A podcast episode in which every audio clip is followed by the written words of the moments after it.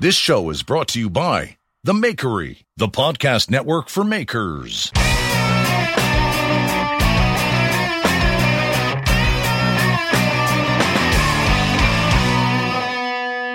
you ready? Yep. All right, welcome to the Full Blast Podcast. I'm Jeff Fader, and before we get into it with my close friend, my great friend Jesse Savage, let's talk about our sponsors. Number one is Axe Wax. Axe Wax is all natural, food safe wax for your axe, for your wood, for your steel, for your carbon, for your leather. Anything that needs some conditioning, Axe Wax is for you. And if you go to axewax.us, put in promo code FullBlast10, you're going to get 10% off all of your Axe Wax. It's dynamite stuff. I love Axe Wax. I got to get some more. I got to buy some more, PS, and I'm going to use Axe Wax. I'm going to use Full Blast 10 when I go to axewax.us. But if you're not in the United States and you're in the UK, go to ukknifesupplies.com. Toby's going to take Full Blast 10. If you're in the EU, Keith Colby over at knifematerial.at, he's going to take Full Blast 10. Shout out to Keith. He sent me some Apex Ultra. You're the man. I appreciate it. Uh, if you're in Australia, you got two places to go. Gamaco, that's artisansupply.com.au. They're, they're taking Full Blast 10 for Axe Wax. And if you're in Australia too, nordicedge.com.au is is taking care of us with Full Blast 10 and they sent me a beautiful file guide. Once again, thank you to Sausage Man, Forge and all the guys down at nordicedge.com. I appreciate you. Uh, get yourself some Axe Wax. Just give it a try. See what you think. It's and with uh, 10% off. What's the big deal? Next is Total Boat. TotalBoat.com. They make adhesives, paints, primers, and polishing compounds, and other things.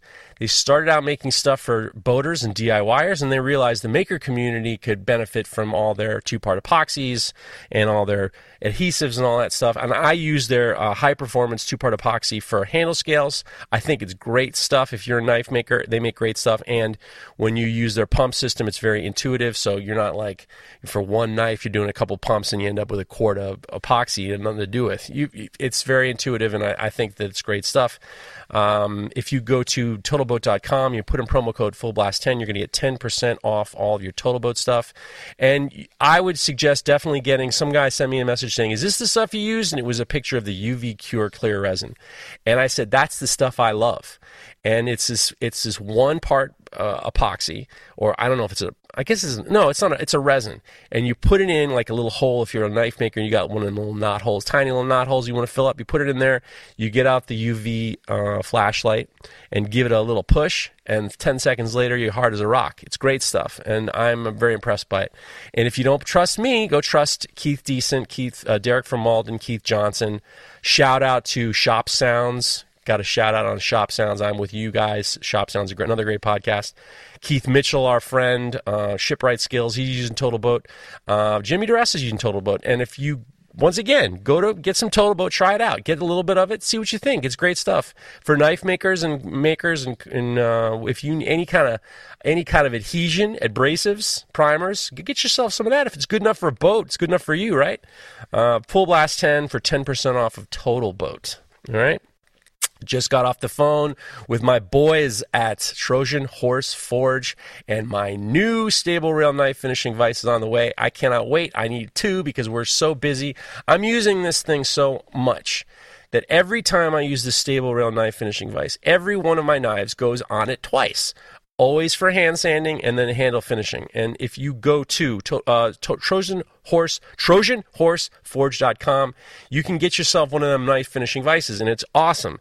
It isn't just for the handles. This plate allows you to hold your knives down, tang side in the vise, and then there's rubber gaskets, and there's rubber padding, and then there's it, it, you can move it all over the place. You can get it exactly where you want it if you have a knife that that uh, is not just flat, and maybe a knife that has distal taper, integral bolster, or uh, kukri or something curved. It's going to take care of you. They've figured it out. The guys at Trojan Horse Forge figured out exactly what you need. And if you go to TrojanHorseForge.com and put in the promo code Full Blast when you buy yourself one of their vices, you're going to get free shipping in the United States. It's definitely a, a, super high level vice. guys like uh, Neil Kamimura is using them, Mareko's using them, Will Stelter's using them, Ben Snur is using them, I'm using them. Uh, uh, Jason Knight, he's using them. They're, they're, they have a, they have a, they have a, they're stacked with people who are using them, and we all, we all threw our two by fours away. Two by fours are away. Not using two by fours anymore. We're using the knife finishing vice, stable Rail knife finishing vice from Trojan Horse Forge. Go check it out. If you don't believe me, go check it out. Like, this, this thing, when this thing shipped, it came in a bomb proof case. A bomb proof case. This thing looked like, I mean, it was like I was waiting for the Secret Service to bring it in, handcuffed to their wrist. It is dynamite. They, they think of everything, and they even laser engraved my name on it, which was the Fader Knives name on it, which was real nice of them. So go get yourself some of that Trojan Horse Forge. Full Blast 10 gets you, Full Blast, Full Blast gets you free shipping in the United States. So I appreciate it. And last but not least, I want to thank Maritime Knife Supply. That's maritimeknifesupply.ca for all your knife making needs belts, abrasive steels, kilns, forges, presses, heat treating ovens, ovens, anvils, everything you need to get started or resupply, including axe wax. And if you are a stabilizing guy, he just got a pile, Lawrence just got a pile of uh, um, cactus juice. So if you're getting into knife making and you want to learn the stabilizing, he's got everything you need. So go to maritimeknifesupply.ca. Definitely get yourself 10% off your abrasive belts of packs of 10. When you get 10, you get 10% off. Uh, they have TR Maker equipment. They have Dr. Larrin Thomas's must-have book, Knife Engineering.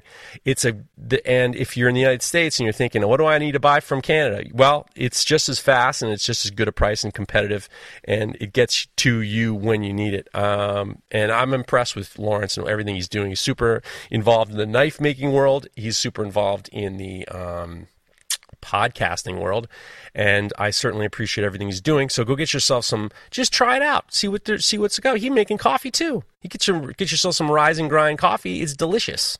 Get yourself anything you if you and I would suggest if there's something that you like mold polishing stones on Knife Talk. We're talking about mold polishing stones. He got them. He every time I say something on Knife Talk or on this, he'll shoot me a message saying I got that. I got that. He got steel. He's got everything you need. And I'm sure that if there's something that you want, give him a suggestion. I'm sure he's fast enough to get it too. So go get yourself some that knife, uh, maritime knife supply dot ca. Get yourself some. Get yourself restocked from a maker who's doing making it happen. Okay, everybody, go. Thank you very much for the sponsors. I want to thank uh, everybody here, and I especially want listening, and I especially want to thank my next guest. Jesse Savage is a very good friend of mine. He and I have been chatting it up for quite a long time. We met on Instagram, we became fast friends, and I'm grateful to have you here, Jesse. How are you? Very good. How are you? Good. I like to talk to you a lot. And one of the things, a lot of it is because you and I are very close in age, and I Yeah. feel like we have the, we have a lot of like Two months we- apart or whatever. yeah, a month or two apart, and we Yeah. have like a lot of like kind of similar, you know, opinions in regards to things based on our age. Yeah, absolutely. Um, I wanted to say today too. Um, I know you talked about it when Jimmy was on, but it is we're recording on September 11th. Yeah, I was Um, gonna kind of make a note of that uh, towards Yeah. the end, but yeah, Okay. It's something that uh, I forgot that I talked about with Jesse, with Jimmy about that. was a pretty intense episode. It was yeah, that was really intense. It was that was interesting. Yeah, yeah. 9/11's a tough time. Uh, it's it's a it's something that I never forget. And uh, actually, you know, now that we're we're bringing it up, um, I think about guys like uh, our friend Alan Kerboy. Yeah, Um, that's what I was just. It reminded me this morning because he posted his pictures from. Lucky Nail Blacksmith was a uh, police officer. I think he was in Massachusetts, and he was one of the guys. I think so. He was in Massachusetts. He uh, he ended in Mass. I don't know if he was working for New York when he was there. Well, he was down at the pile. The Yeah, pile is no, what I know. you know. The the uh, actually, I have a few. I have a f- back. You know, I've told the 9/11 my 9/11 story a million times, and and uh, the after the after the 9/11, I remember the week Uh, my pho- I'm already getting the goosebumps. Anytime I talk about 9/11, I have this like. I have these physical reactions. It's bizarre. Like I Yeah, have like yeah. goosebumps just even mentioning it, and um, it's it, it is kind of a hard time. It's something I can't ever forget. My wife and I talk about it a lot because we were together in the city during that time. But uh, Right. you know, after 9/11, during the the uh, during the uh, I mean, it what it be, it went from a search and rescue to a just a you know recovery mission and and um, it was there was a lot of uh, police officers and firefighters and EMT workers who came down to New York to help, and yeah. Alan was one of those guys. And um, I think about a lot of those guys because actually at the time after 9-11 i started working for this restaurant alva and i actually had the sign uh, in my shop. It's alva restaurant and bar. And that's where I, that's where i really kind of befriended my business partner tony and, and my good friend scotty who was the chef. And at the time you know the weeks after 9-11 the weeks to months after 9-11 there, you couldn't go down past 14, uh, canal street or 14th street or something. And there was a, they started to like you know people would bring stuff and I know in the episode I have with Jimmy, he he and the he and the guys he were working for went to Home Depot, bought a bought a pile of water and supplies, and went down to the pile and kind of handed stuff out and trying to be helpful. And I remember that after the months leading after 9/11, when I was running Alva, we were working for Charlie Palmer, who I talk about all the time. He's my chef. He's I, he's we're friends. We're good friends. He's a mentor of sorts. Um, and I just remember when after 9 11, we had a big meeting for all the restaurants. And he said, when firefighters come in, they don't get a bill. That's it. They don't get a bill. So there's a famous photograph. So we had tons, and we were on 22nd Street. So it wasn't very far from, we had highway patrol officers coming in. I had some highway patrol officers coming in. We had firefighters coming in, EMT workers coming in, and we were feeding them, and we were making them, have, sending them drinks, and we were giving them bills. And um, the three guys who were in that famous uh, image where they're hoisting the three firefighters who are hoisting the flag down at the pile they came into the restaurant. We didn't know about that picture. And then a picture had been put up. I think it was in the probably in the post in the daily news or something like that.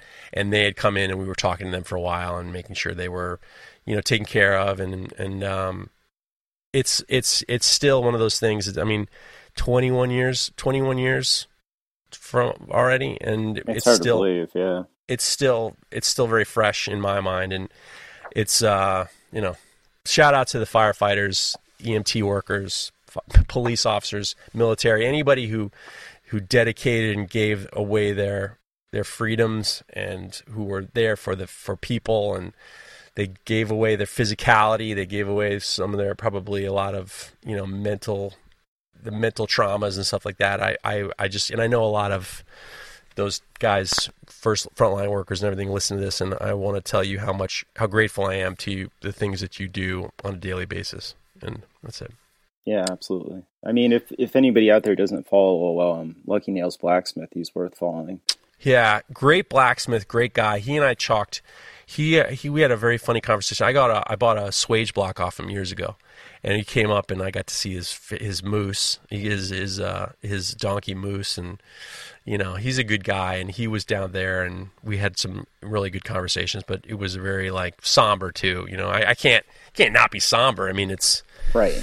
I meet guys, I talk to guys, and I've said this before. I don't know if I said it to you, but I've I've talked to guys, knife makers, who have beards. We're like these are men. These are like men and they and when they tell me when they have anybody got you got a beard on, I'm calling you a man. I don't. It doesn't matter how old you are. These dudes with beards who were telling me they were you know in kindergarten during 9/11 or they were in like you know third grade. I was at least seven. I was talking to uh uh I think it was uh uh, was uh, who cares who it was, but it was like this guy who's got a beard on. he was just like, "Oh, wow, I was I was only six during 9-11. I'm just like, get off my phone. yeah, phone. it's crazy. Get off my phone. That's what Lucky Nail said on that post. Was it's so interesting that there's been a generation of people that have come up after. Yeah, you know that incident happened like that. It, it's it is shocking because in a lot shocking. of ways it, it does seem like yesterday that it happened.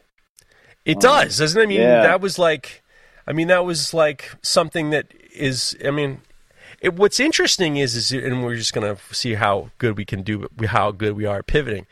There's there's a lot of there's a lot of generational amnesia to a certain degree, and I'm not saying I'm not belittling current yeah. generations don't remember, but there are there are things that obviously generations grow out of. I mean, my dad signed up for the army the day after Pearl Harbor, and he would walk around the city on Pearl Harbor Day.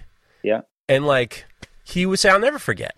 He's I'll never forget it. And he's in, people don't people don't realize what that was like as being an American and having the United States attack like that. And he, he you know he forged his mom's signature. His mom didn't want him to go. She was a conscious objector.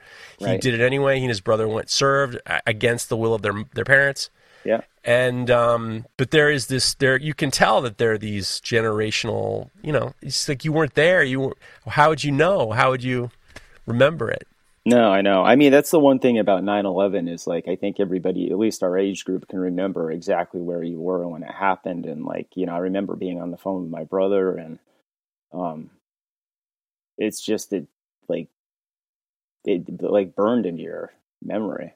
there were some there i mean uh, once again the goosebumps are coming up there's some there's some moments of real terror and the, besides the exact thing and a lot of the terror was all over the country because people were trying to find their family in, in mm-hmm. new york and I remember my dad trying to get a hold of me. He didn't know where I was, and you know there was no cell service. There we couldn't couldn't figure it out, and I don't even know if we had. I think we had a cell phone, but it was like for some reason we couldn't get it.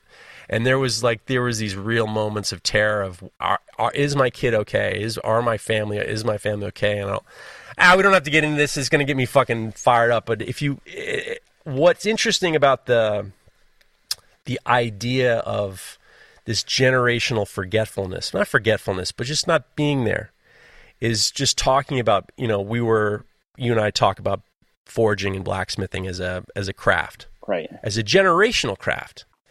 And you and I both were instructors at, at Center for Metal Arts. You just got back from your class with, uh, I did. Like I was there two weeks before you. ha- tell me about, tell me all about it.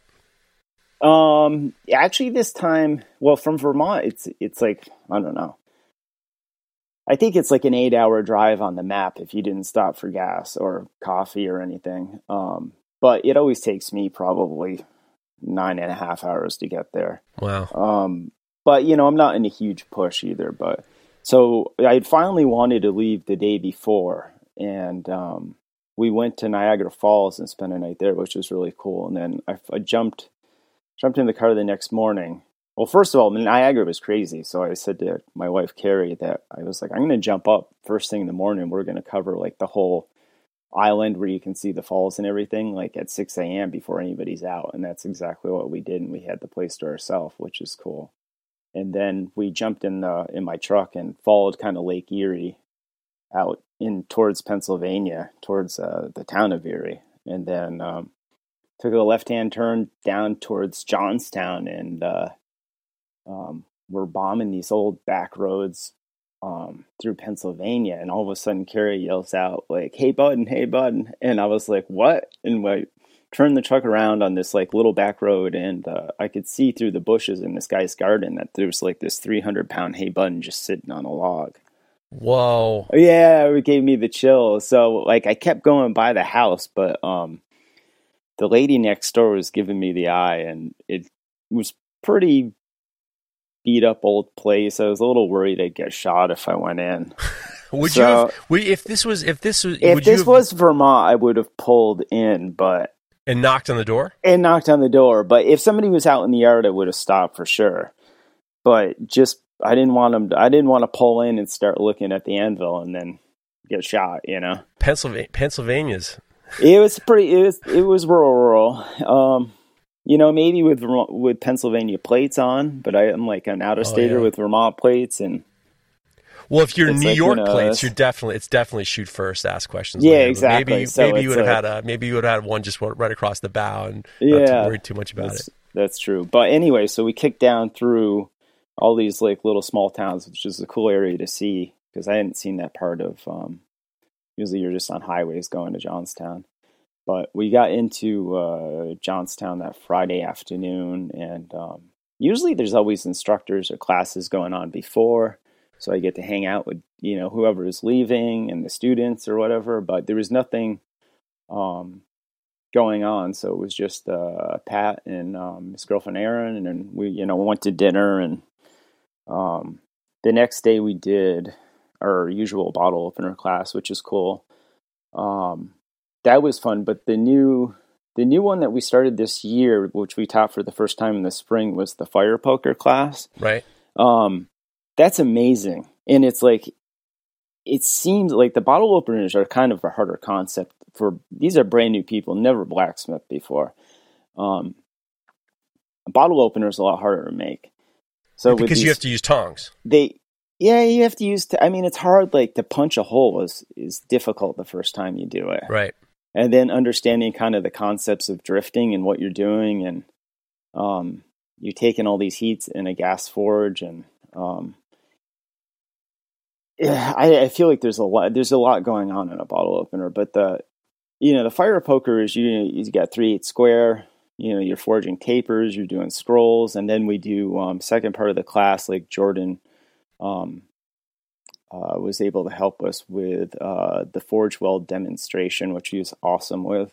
How great is Jordan? He's he's brilliant, and what a huge help he's been these two times. He's the latest intern at uh, Center for Metal Arts. He's he was so fun. We had such a good time with him, and yeah. he's outstanding. Jordan outstanding. I don't yeah, want to interrupt. Keep on. I'm sorry for interrupting. No, he went to Hereford in England. Um, he's a very good blacksmith. But it's crazy with these new people. You think seems simple. You draw a taper, you're making a fire poker end, you're bending it a bunch of different ways, and a scroll, and then you bend the handle. But man, can people get themselves like into crazy situations you got to get them out of? And there's like, if you got eight students and like eight people kind of like going into like areas they need help with, you almost need like, it's like, thank God there's like me, Carrie, and Jordan like right. on all these people because it's like, it's so hands on that like every time I finish that class, I'm like I have to sit down. I'm like, oh my god, I'm completely exhausted. That was like so much fun. But I bet um, one of the big I bet one of the big things is people get too much of the too much of the bar hot. It is, yeah, it's that and just not knowing, you know, it's all that new stuff where you bend something and you don't know how to like how to get yourself out of that situation. Right. I mean, I isolate. Think, yeah, most of blacksmithing is is learning how to fix your mistakes you know? And yeah. I mean, I feel like that was the big thing when I started like um at Vermont Forgings. I remember making things and walking over to him like I can't make it straight. Like I right. I don't know what to do. And he, you know, and I remember Kevin saying to me, he's like, "There's going to be a time when I'm not here. You're going to have to learn to fix these problems." Right. And um but I think that just takes time, you know, for figuring out how to get yourself out of those corners. Straightening align, I mean, aligning something after mm. you forged it is one of those things that it's not. It is one of those things that cha- that makes it more less of a craft and more of a finesse thing. Yes, because there are things that you cannot teach. You know how to hold it so there's you know you're you're hitting the bo- the uh, top of the bow but not too hard and you're just trying to drive it in and then you're flipping it around and you're looking down the barrel and seeing where you have to hold it on the anvil it's not like put hold it on 45 degrees hit it halfway off halfway on you know mm. there's not it's it's not there's a lot of that kind of finesse stuff that you just kind of have to know. Yeah absolutely. And that's what makes it this kind of beautiful performative thing that you can't it's hard to teach. Yeah. Now i think with that fire poker class though if I think we're going to do it next year two different times if anybody's interested. Um, but like you know we we run the power hammers and like we wow. just it's kind of full exposure. Um, to blacksmithing in a different way that the bottle opener is. So it's yeah, like it's exciting to teach that class, and it's it's exciting to do. And I, I mean, I love blacksmithing, but um, I think my one of my favorite things about blacksmithing for sure is teaching like brand new people to it, exposing them to it because um, you know when it does grab you could tell when it grabs a hold of some people they're just blown away by it and, yeah you know and all the things they want to do with it um it's it that's a cool class to take I think what's interesting to me is that you and I are both fall into the same category in terms of like we're like I call us the guys who you know try to open the door for someone. You right. know, yeah. we're doing the stuff that gets people. I want to be the guy who I don't need to be the best guy. I don't feel the need to be ranked. I want to get people into it, and yeah. I want to get people into it in a way that they're just like, let's just do this again, or yeah. let's do something like this again. So I'm totally. I think that you and I are in the same boat in terms of just like we're just trying to get people exposed, yeah. and that's one of the best parts of it. That's yeah. one of the best parts of it. I was walking through um, our local like arts um, gallery, Chaffee Art Center, has uh they do like art in the park twice a year, and and people vendors set up um for like two days. So you got to if you do it, you got to have two days worth of volume of stuff, and they they have quite a few people come through because it's right on like a major road going through town. Um, and I'm walking through, and there's this. I see these like little forged twisted hooks, and so there's a kid there, brand new to blacksmithing. Like all he's got is like a railroad spike anvil. That's what he tells me, and um, yeah, he's got like the you know just all the stuff you first start to make, all the, the S hooks and the, right. You know the little plant hangers. You know Sure. the finish isn't totally perfect, and like, you know everything's like it's it's that rudimentary like raw um, starting point, which is a great place to be because a lot of people buy that stuff because it's it's got such a raw feel. Um, but so I introduced myself and told them I was like, you know, you're welcome to come over anytime you want. You're you live around me and you're into blacksmithing, like you know, you're welcome to come by. Um, but he, uh, so I told him like when we did the podcast, like uh, the Blacksmith's Pub, like Stephen Bronstein's interview. I think I always refer to that interview for everybody, anybody getting into it, because it's a great beginner's interview as as far as uh, how to start up. Like The how to- first episode, the, the first interview the with Stephen first- Bronstein. Yeah, the first uh, whatever number that is, they have to go through. But it's um, yeah, he just talks about like the relationship between like wholesale and retail. Um, you know how to go about learning.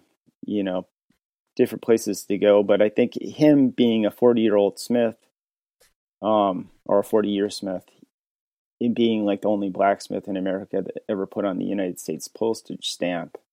Um, What? yeah, his his work is pretty incredible. That, Yeah, his- I remember. Go, yeah, I'm sorry. No, his work was um, put on the United States postage stamp. Is that right? Yeah. I remember when you interviewed him, and I remember. So I'm going to link this episode. I'll link the episode to the Blacksmith's Pub with Stephen Bronstein episode. You did two of them, but the first one I remember Yeah, sending you a message saying it was really, first, really great. It's good. It's great for pe- anybody just starting out, or if you need to like get rejuvenated in it. Um, that episode's brilliant. He's a brilliant man who I, I love. To, I try to get up and see him every year, and I haven't done it this summer, but Self-taught. Uh, he had a huge fire, burned everything down the yeah, shop burned to the ground. Yeah. burned to the ground. It's a fascinating story. I'm don't. So we'll, I'll link it in this in the show notes to this episode. Okay. Right. So Um, so no, I told him listen to that, and you know, he, the kid, young kid, um, I followed him on Instagram and I messaged him the link to it, and I said, make sure you listen to it, you know, and uh, he messaged me the next day, and he was like, oh my god, thank God I listened to that. That's like exactly like I needed to hear so much of that stuff. I was like, it's important. I said you should go knock on his door too. He's um, he's not as busy as he used to be either. I think he's um, doing more teaching and less production work. Um, so he's more open to having people stop by too. this kind of brings me to the conversation you and I have been having for quite a long time. When you first started with the Blacksmith's Pub, you and I would talk about questions, questions to mm-hmm. ask your ask your guests. Yeah, I always asked you. and I always appreciated the fact that we would talk. And the only thing I could think of was, and this all stems from the years learning under Uri Hofi. Uri Hofi used to say all the time in construction, there's all, there's no more wrought iron. There's no more wrought iron railings in new construction. We're talking about new construction. Don't say, oh well, what about? Don't even worry about that. We're talking about a new construction in in in it's glass, it's stainless steel, it's bronze, it's it's you know it, there's not as much of this humanity of forged work here and there yes but it's not the forefront the way it used to be he used to say as blacksmiths we must constantly ponder the question what is the role of the modern day blacksmith and i thought i thought you know what's fascinating it's a fascinating conversation and that's the question i always had you ask and i know you asked pat i remember when you first had pat on you asked him that, and you had every. That's a. It's always a good question to ask, and I'm fascinated by the fact that it's not just one answer. I was talking to uh, Ben Snur last night, and we were talking. He was asking me about like what it was like to meet John Williams. We'll, we'll circle back about John Williams and Pat uh, soon, And he said to me, I know you always ask that question, but he's like, I don't think I've ever gotten a one good answer. And I said to him, I think it's an amalgamation of answers.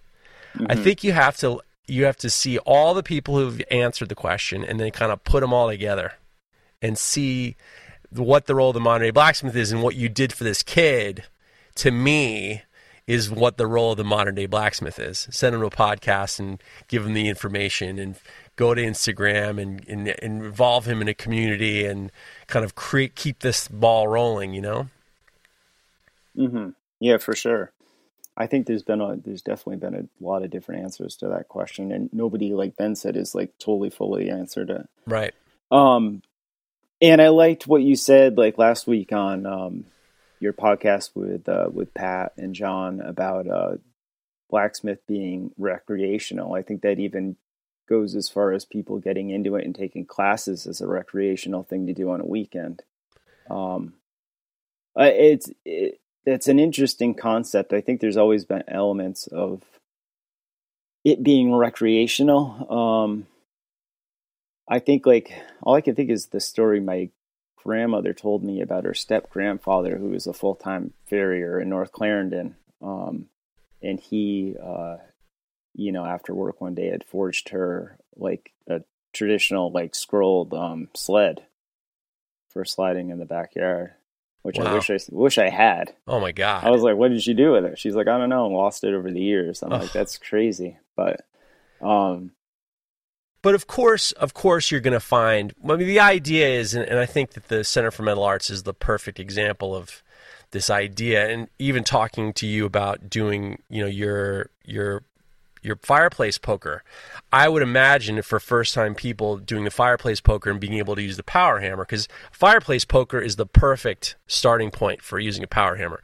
because you are naturally farther away from the dies than you would be if you were holding something in your tongs. Yeah, absolutely. And, and you're, you're, a little bit more settled.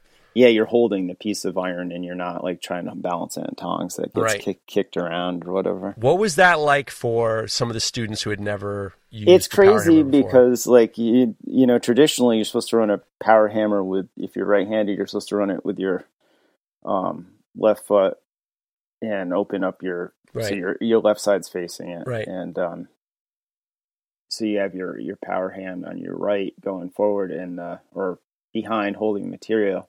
Um, but everybody, I think, naturally just wants to run it with their gas pedal. Huh, that's um, interesting. So just like body um, mechanics and stuff like that, uh, and people not not understanding uh, if you know the harder you step, like the faster and harder it's going to hit. Right. And I tried to explain it to uh, one guy who was an older gentleman that was um, it's pretty funny. I said it's like running a sewing machine. And he goes, "Well, I wouldn't know anything about that." like, it's so funny, and I was like, "Okay," but I was like, "Really? You never ran a sewing machine?" I wouldn't know anything about that. How dare you accuse me of using a sewing machine? Oh my god, that was like when we went through. Um, on another note, exactly like that. Uh, the Windsor, uh, the Precision Museum in Vermont. Um, can't think of the exact name of it. It's in Windsor, Vermont. Um, and they've got it was in that area they manufactured like most the um, rifles for the Revolutionary War and the Civil War, and it's like a big, huge machining, um, blacksmithing town, and um, they did major, major stuff back then. Um, and they have like a little museum that I went to with Dave Bradley and um, my wife and my father, and we went through it. And uh, cool machinery, amazing stuff to see. But as my wife Carrie is looking at some of the old tools and machinery, this old guy walks up to her and he says, "The woman's stuff is over there, and over there is like um, this like glass case full of like typewriters and sewing oh machines. oh boy, oh boy! Oh you said that to the wrong person. P.S. yeah, I was like, I can't think of anybody wrong, I was like, oh, wronger to say that to. She's gonna tear you apart, but she, uh no, she's very good about it. But the, um, they, yeah, that that's a cool museum to see if anybody is up in New England and wants something to do for a day. One of the back to when you're talking about the mechanics of the power hammer, I never even thought about it I never even thought about the fact that my natural inclination is always to run a hammer with my left foot. and then my right side's back. I never even it didn't even it didn't even dawn on me that, that that's how. I, mean, I would feel the other way. I'm trying to think if I had ever used my right foot and held held the, with my leading hand being my right hand, and I don't think I ever have. I don't think I think it would be like trying to brush your teeth with the wrong hand. Yeah, I don't. It's funny. It's like the way when I learned at Kevin's shop, he always kind of he sat down on with his power hammer, which is like kind of tra- traditional. Well, the old ways in the quarries, you would sit in a swing, so you could swing from your from your forge to your power hammer to your anvil and your forge height and your um, bottom die height for your power hammer and your anvil are all the same height. Huh. And they did that for speed because they needed those guys to, you know, whack out those the chisels so fast. Um, so like sitting and forging isn't an old concept, but the way he has it set up very similar to that, where he can spin on his stool from his forge to the power hammer to the anvil, tap tap, and like you know bend a scroll. And he was doing massive like catalog stuff, so it was like a lot of repetitious work. Um, so I had learned running those hammers there, and um, he always ran it with his right foot. And then when I went down and to the Morellos, the Lee Morrell, and he was like, "No, no, no, it's like you got to learn to do it the other way. Like I won't even let you run a power hammer here, you know, that yeah. way." Um, so you know, correcting myself. I find that with um, my little giant, I do always run it with my left foot, but with the Anyang, like, and being able to like approaching those flat dies with different tooling and all sorts of crazy stuff. I wound my I wound up using both feet. Like I wound up doing all this crazy stuff because you're trying to like get your body position and your um, being able to hit the material in the way you want to hit it. That makes uh, sense because you're using your your not your left hand. If you're right hand, you're using your right. left hand for the top tools. Right, exactly. So it's I wind up doing all this craziness. But, yeah. Um, I never thought yeah. about that either. So it, it, it, it, interesting to think on, but um, it is fun in the beginners with the power hammers and like getting them getting going with it. And exp- I like to. It's great to take that first class and be exposed to all this stuff because then you go home, you have more of an interest in it. You're going to buy an anvil, you're going to buy a hammer, or you're going to, you know, a, just a hand hammer and um, in a forge and start up. Um, it's like now you have this like education where it's like at least you've been exposed to the power hammer thing, and it's like, do you really need that, or is that something that you'll buy down the road? Um, and that's Pat's mo. I mean, Pat's mo is right, and this is the idea behind the role of the modern day blacksmith and how we see forging now is, you know, now more than ever, which is totally crazy. Uh, a craft that has, you know, that has industrial equipment that you never were able to really have. I mean, obviously there were farms that had 25 pound little giants like your power right. hammer was your your little giant was probably in someone's you know their barn for fixing whatever. But like now, that wasn't something for recreation. That was something for needing to be able to fix something in the on the in the farm. Now you're starting to see people with Anyangs, people with coal iron presses. Mm-hmm. You're seeing giant, you know, the renovation of of these old pieces of equipment, and they're in people's garages there have been people's like uh, my friend Josh Scott. He's a knife maker. Uh, he was in Ohio. Now he's in California. He schlepped all the, his his he schlepped all his his coal iron press across the country to be in a.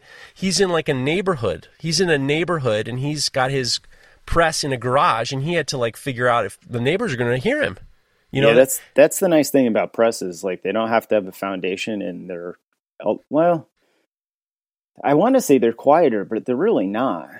Um, it's a different type of quietness. It's a different. It's kind of like running an air compressor. But right. um, the one thing, my power hammer, like I insulated my shop pretty well, and the little giant, you don't really hear. But what the issue is, I find with the power hammers is that in the wintertime when the ground's frozen, you can feel it in the in the house. I bet. And I know my neighbors can.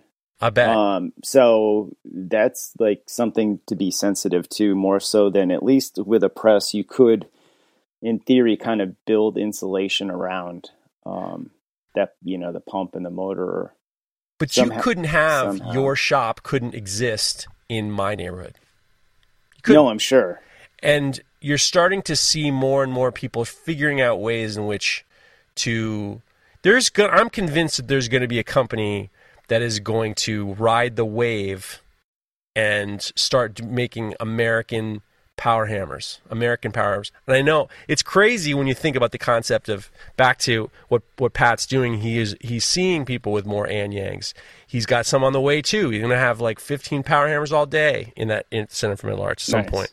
Yeah. And people are getting Anyangs. People are getting coal iron presses. People are getting these. The, it's great to buy them thinking that you're going to use them. But if you're not using these industrial pieces of equipment safely, you're you're putting everybody at risk. Hmm you know and i and I, I think that that's it's such an interesting concept in terms of how we see the what the modern day blacksmith is. And i would think that if everybody who's buying anvils and they're you know they're driving i mean that's part of the reason why the anvils prices are driving up so high is because people watching this or people seeing this and they want to get an anvil and then they you know it's it's it's this new wave a generational wave of finding something, but it's completely different from how it has been throughout history. You know, you you you know, uh, 200 years ago, you didn't say to your dad, "I'm saving up for an anvil so I can make something for me." You no, know, you, yeah, it- right, exactly. That's it was crazy. completely. I mean, that was completely un. I mean, I'm I'm I'm just assuming that it was completely not something you did for recreation.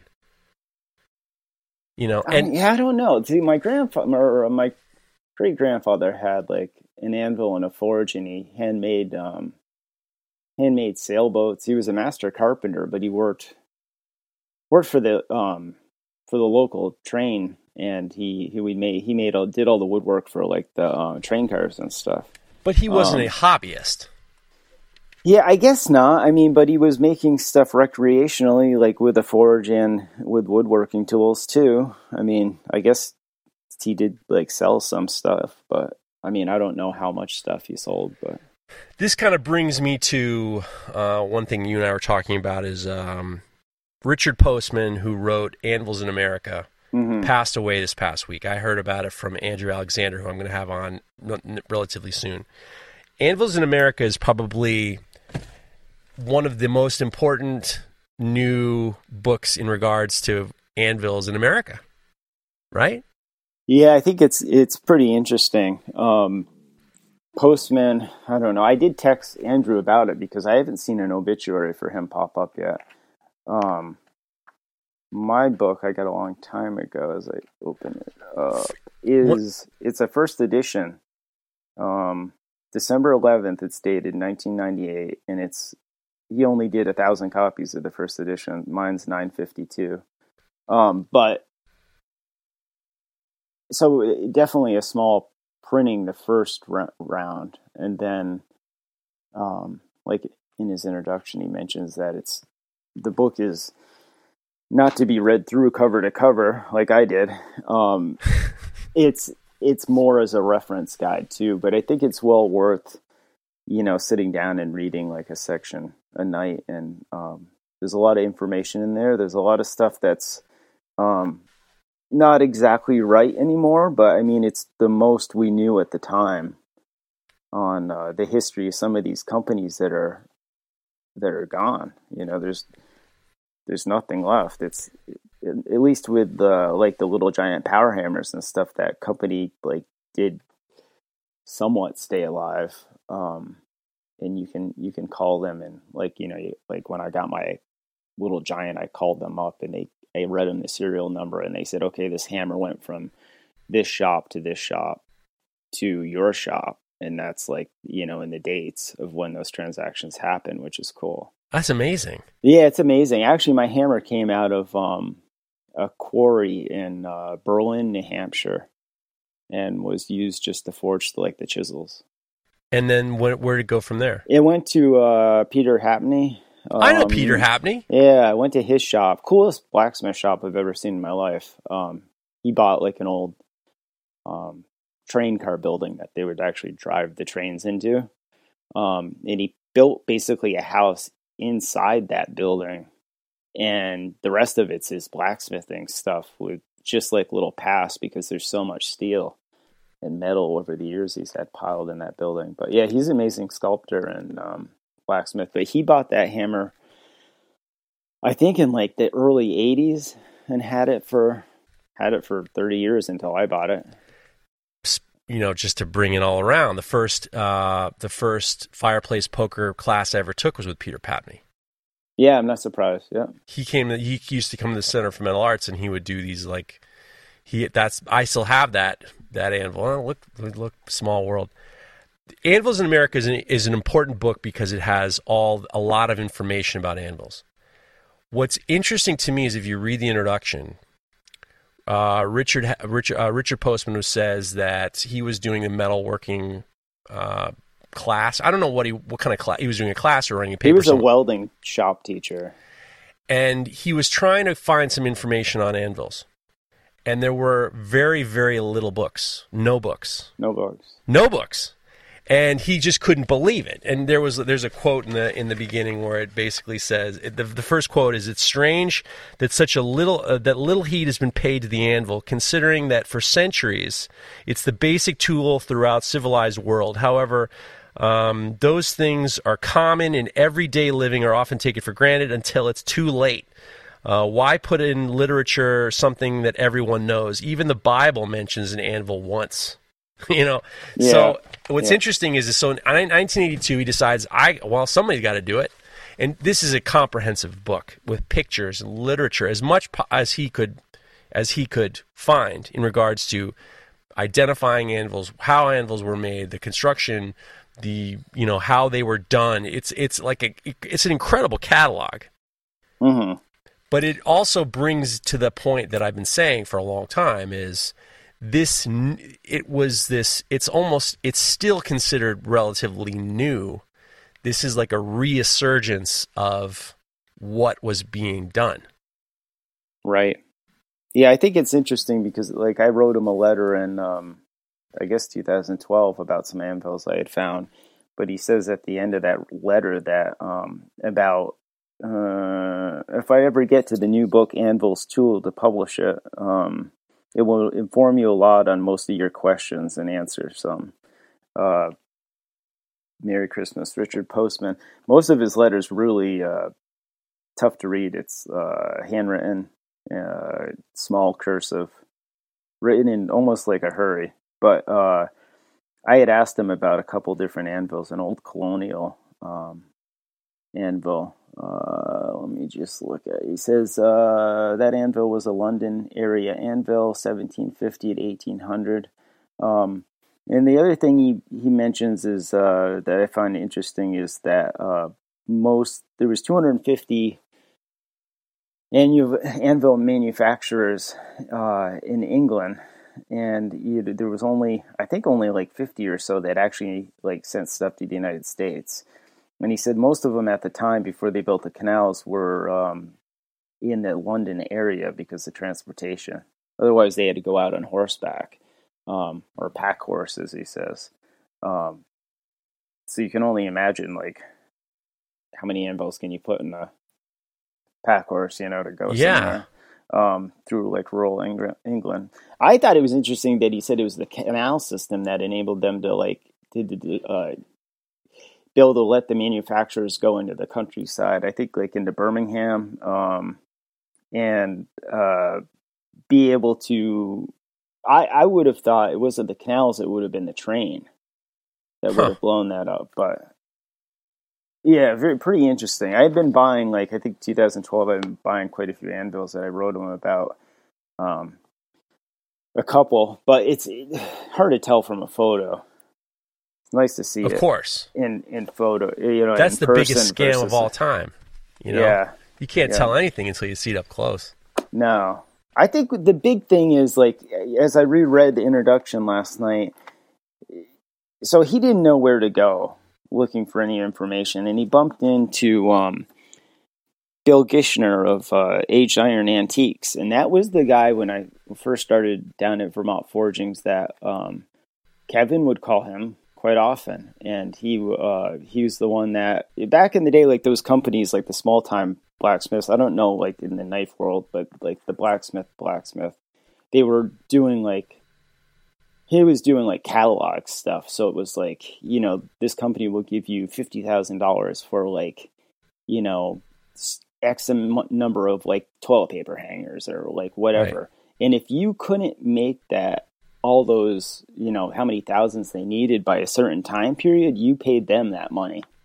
So it was like these crazy contracts that they would get. And um, so he would like, you know, at times they would like all these guys around. Steven Bronstein bought from him, uh, like Lee Morrell. Um, they would could call him Bill Gichner on the phone and say, "I need a 25 pound little giant. I need like a 50 pound hammer. What do you have? And this guy had stuff hidden all over the country and would just show up. And he would sell you a, like a power hammer, equipment, forges, like anything you needed, he had. And you could call him back up in a month and say, This machine doesn't work for me. Something screwed up with it. Like, I get rid of it. Like, give me another one. And he would swap stuff out for you and come back. Wow. Yeah. So, kind of a neat guy. And I know Kevin always thought the world of him. Um, but that's the that's the guy that um, Richard Postman went to in the very beginning. Um, and he talks about calling him. But Postman, I mean, his his book, if anybody doesn't have it, Anvils in America, is definitely amazing. Um, and his second book on Mousehole Forge um, is really interesting too. I mean, I think I was never really drawn to like Mousehole Forge. I always like the Americans, like the um, Trenton and Hay-Buddens, and um, like the forged anvils. Arm and Hammer um, is amazing. Like the blacksmith that started Arm and Hammer had worked for Trenton, and um, they got in a fight over something because he was forging anvils like a certain way. I forget the whole story, but it's in the book and how they um, had fired him and walked him out the door of the factory, and the guy jumped the fence and snuck back in to finish forging that anvil. Wow, that's a yeah. good one. yeah, and then he went on and started his own company. But uh, so the the book is full of really fascinating stories like that. It's it's full of like all the different as I flip through like Wilkinson um, anvils, like you know different patterns they had over the years. Um, I like to be the comparing and contrasting of the constructions like why they would f- jump weld on the waist to the face to the to the body and how they could do it in two parts. And there was one section on scrap iron how they would just start to forge weld down scrap iron to make the bases and stuff like that. And iron you know anvils that were made completely out of scrap iron. And it was yeah really, that was kind of like peter wright's like selling point. It was like quality scrap iron. yeah, whatever. that was it. That yeah. was what it said. It's, yeah, yeah, the, the, best scrap iron. It's like it's like yeah. the best garbage we could find. I know. it is kind of neat because it's like you don't know where that iron was. It could have been around for forever. Well, you they, know, like. And then when you look at the pictures on how the drawings of how they're forging, and you even look at the cover, I mean that looks like the steam hammer. That looks like the the four hundred pounder, four thousand pounder at uh, at CMA. Three thousand yeah, pounds. It does, yeah, absolutely. Like, well, they forged like the those big anvils that are at CMA were forged in the uh, in the Cambria. The bridge anvils, right? Yeah, the bridge anvils with that awesome like dovetail for the legs, which is like it, it's funny that they came up with that design, but it's like you look at that design and you think, oh my god, they just simplified the whole thing and made it so much easier. Makes and perfect it, sense, and it, and it looks great. Like, looks and great. it works great. Like um, yeah, I think we, what happened at Cambria Ironworks in that old Smith shop would have been amazing to see. bringing back kind of all what we're talking about, what in terms of the idea of the modern day blacksmith, it is this. I, am very grateful to Richard Postman. Mm-hmm. I'm very grateful for the fact that he put it all in one book because that's really what the modern day blacksmith is kind of telling future generations this is what we did.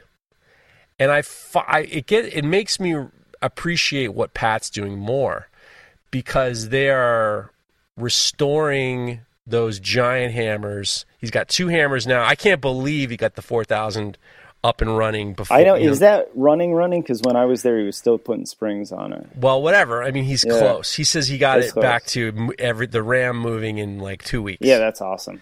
So the the idea that because I mean you talk to him, you talk to Pat too, and I'm not say, I'm saying this based on many conversations he and I've had. Is there not a lot of people who know how to run these hammers?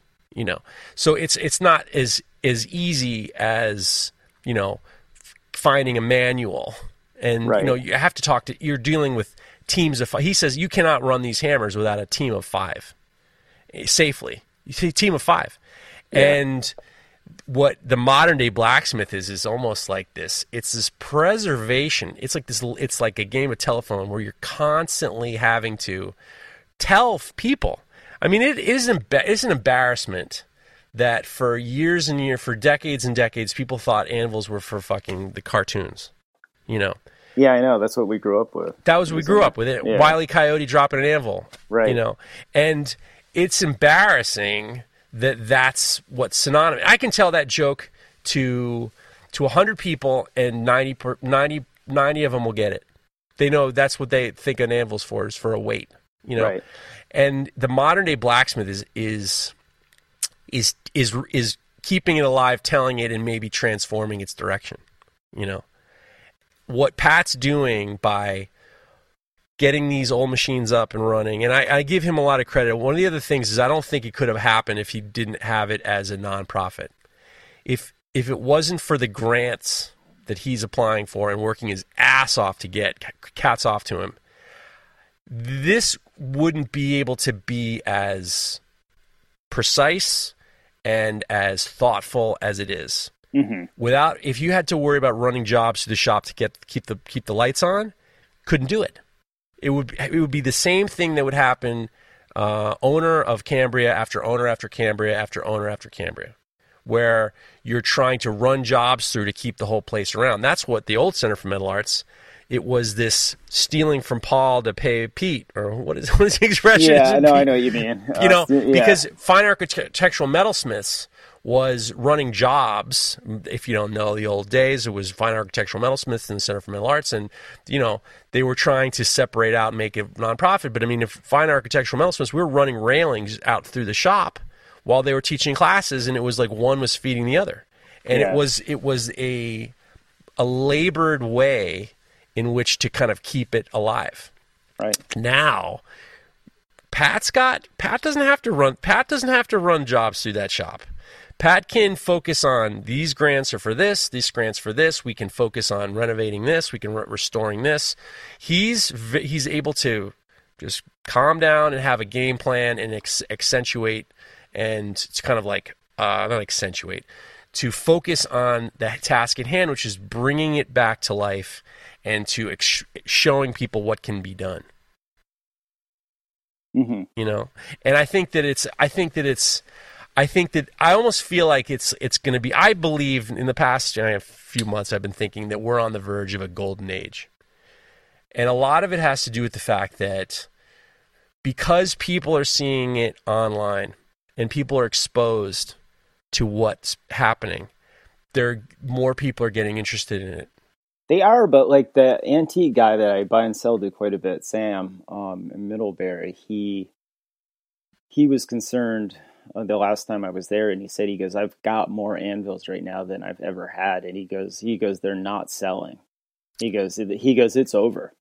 He's like, it, the the craze is over, he's and and I'm like, really? It doesn't seem like that. Like if you if you follow the prices online, they're still pretty high it hasn't gone back to the old days when you know I first started buying and you could buy an anvil for 150 bucks. But you can't you cannot judge the economy based off of the last two years of this. yeah, this I think well with gas gas prices and everything else, I it's mean, coming. The gas prices are coming down, but like They are, after yeah. after after. You cannot gauge anything. The past three years are, is an anomaly that you should not base any of your the economics of a small business on. Mm-hmm. You know, you're talking blacksmithing is they talked about anvils in the Bible. Just relax, dude, in an antique store. It's the craze is over is crazy. There's more people seeing forging on Instagram. Here's a good example. Uh, Riley Kirkpat- Kirkpatrick. You know Riley. Mhm. Kirkpatrick Forge. He blacksmith, hammer maker, farrier, does Sure, yeah. awesome reels. So awesome. I love his stuff. Like he does a great like- job. I think I wish more people followed him because I was like, What are you talking about? More people following? Well, 150,000 people Yeah. are following him now. I know, but I mean, it's as far as he's just such a good blacksmith. He's a great blacksmith, and he listens to the podcast. He listens to Knife Talk. We we've talked offline and stuff like that. I'm helping him. I think he's going to be doing some sort of podcast coming up. I'm going to help him however I can help him.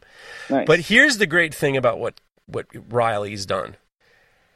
He is with this 175,000 or I don't know how many 100 plus thousand Instagram followers. Every time he posts a reel, or he, or Ben Ben snores popping a hole in a hammer or forging something.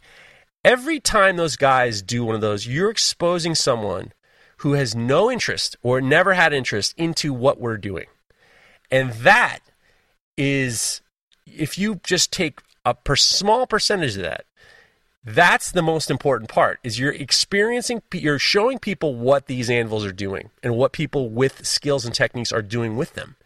And that to me is good enough for me. If it's good and, and a lot of you know like a lot of people in our in our in our community are just like oh fucking reels or this guy's not a good blacksmith. Who gives a shit? We need to keep this motherfucker rolling. And this is the this is the best way to keep the ball rolling is to show people show people what we're doing in a minute and 30 second videos.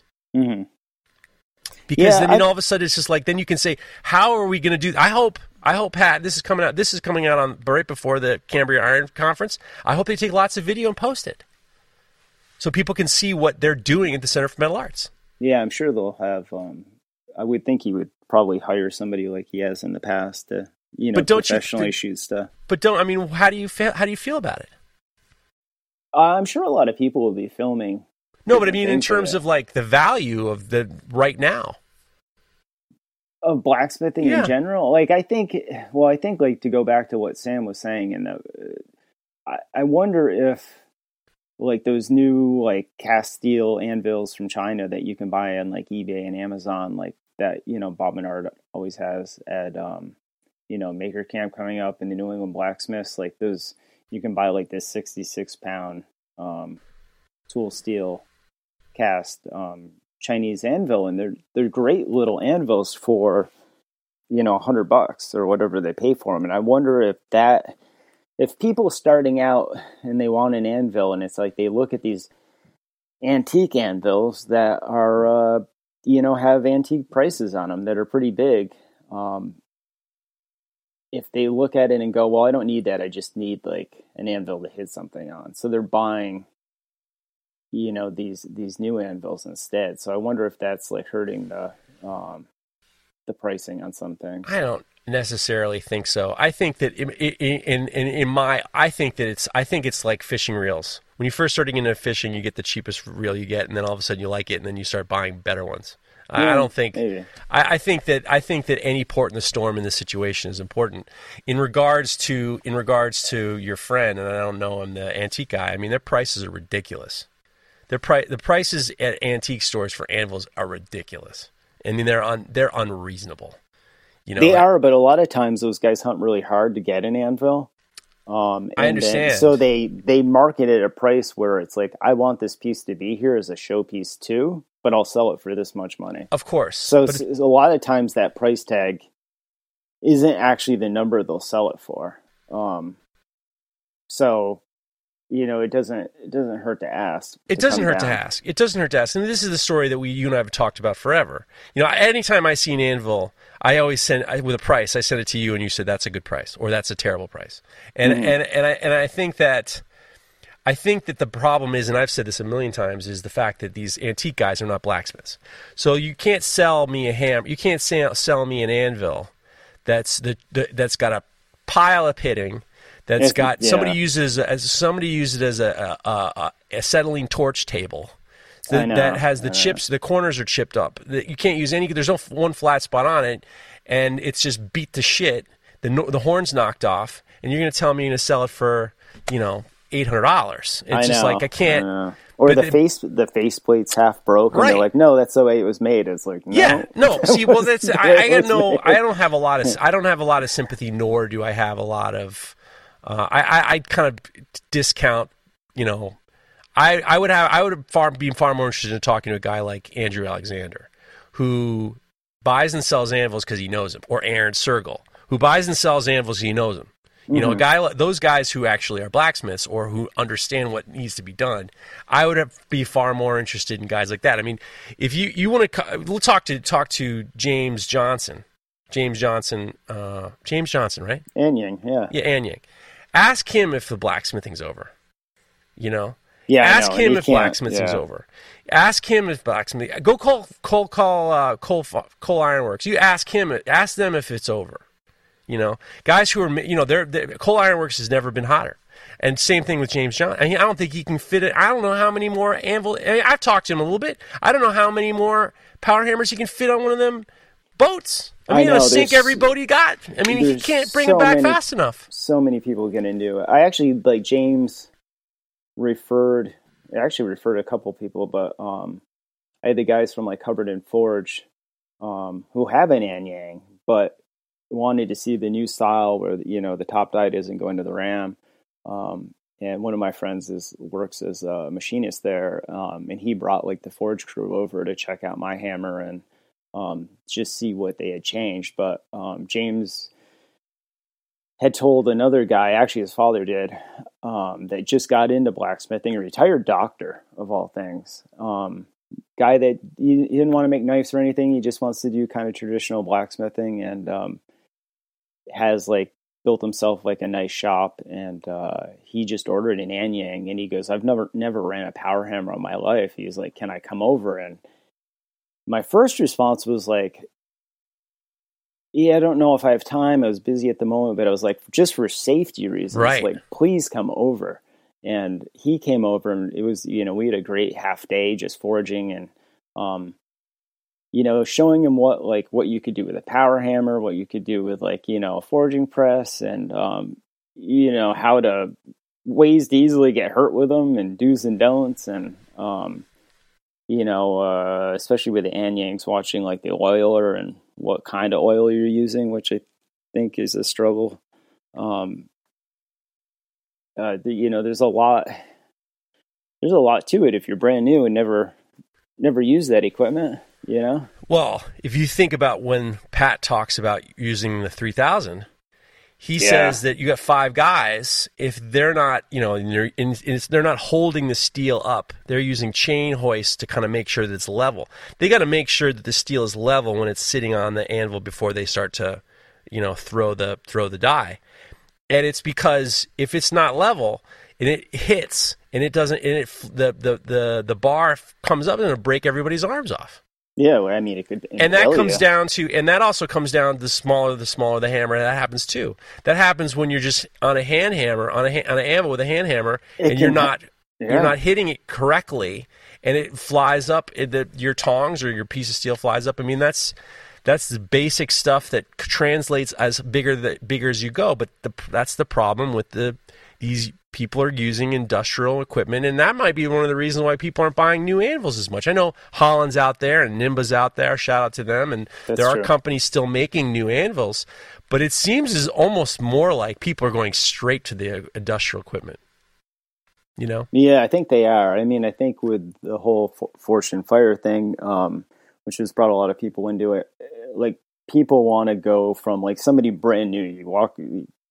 it's happened a hundred times. Like eighteen year old kid walks into my shop or meets me and says like he doesn't want to just start forging. He wants to go straight to like doing Damascus, Damascus, right. knives, and it's like, well, like there's a process to get that far.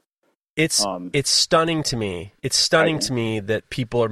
I it's people who I know Forged in Fire champions who send me messages asking me, you know, what tongs should I be buying?